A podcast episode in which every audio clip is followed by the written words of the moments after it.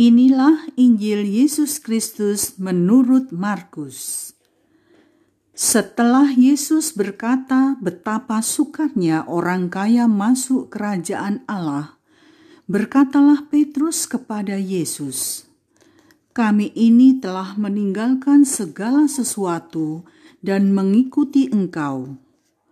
Maka Yesus menjawab, "Sesungguhnya aku berkata kepadamu, Barang siapa meninggalkan rumah, saudara-saudari, ibu atau bapa, anak-anak atau ladangnya, pada masa ini juga ia akan menerima kembali seratus kali lipat rumah, saudara laki-laki, saudara perempuan, ibu, anak-anak dan ladang, sekalipun disertai berbagai penganiayaan dan di masa datang ia akan menerima hidup yang kekal.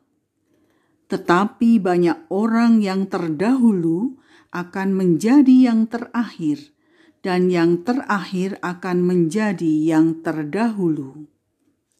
Demikianlah Injil Tuhan.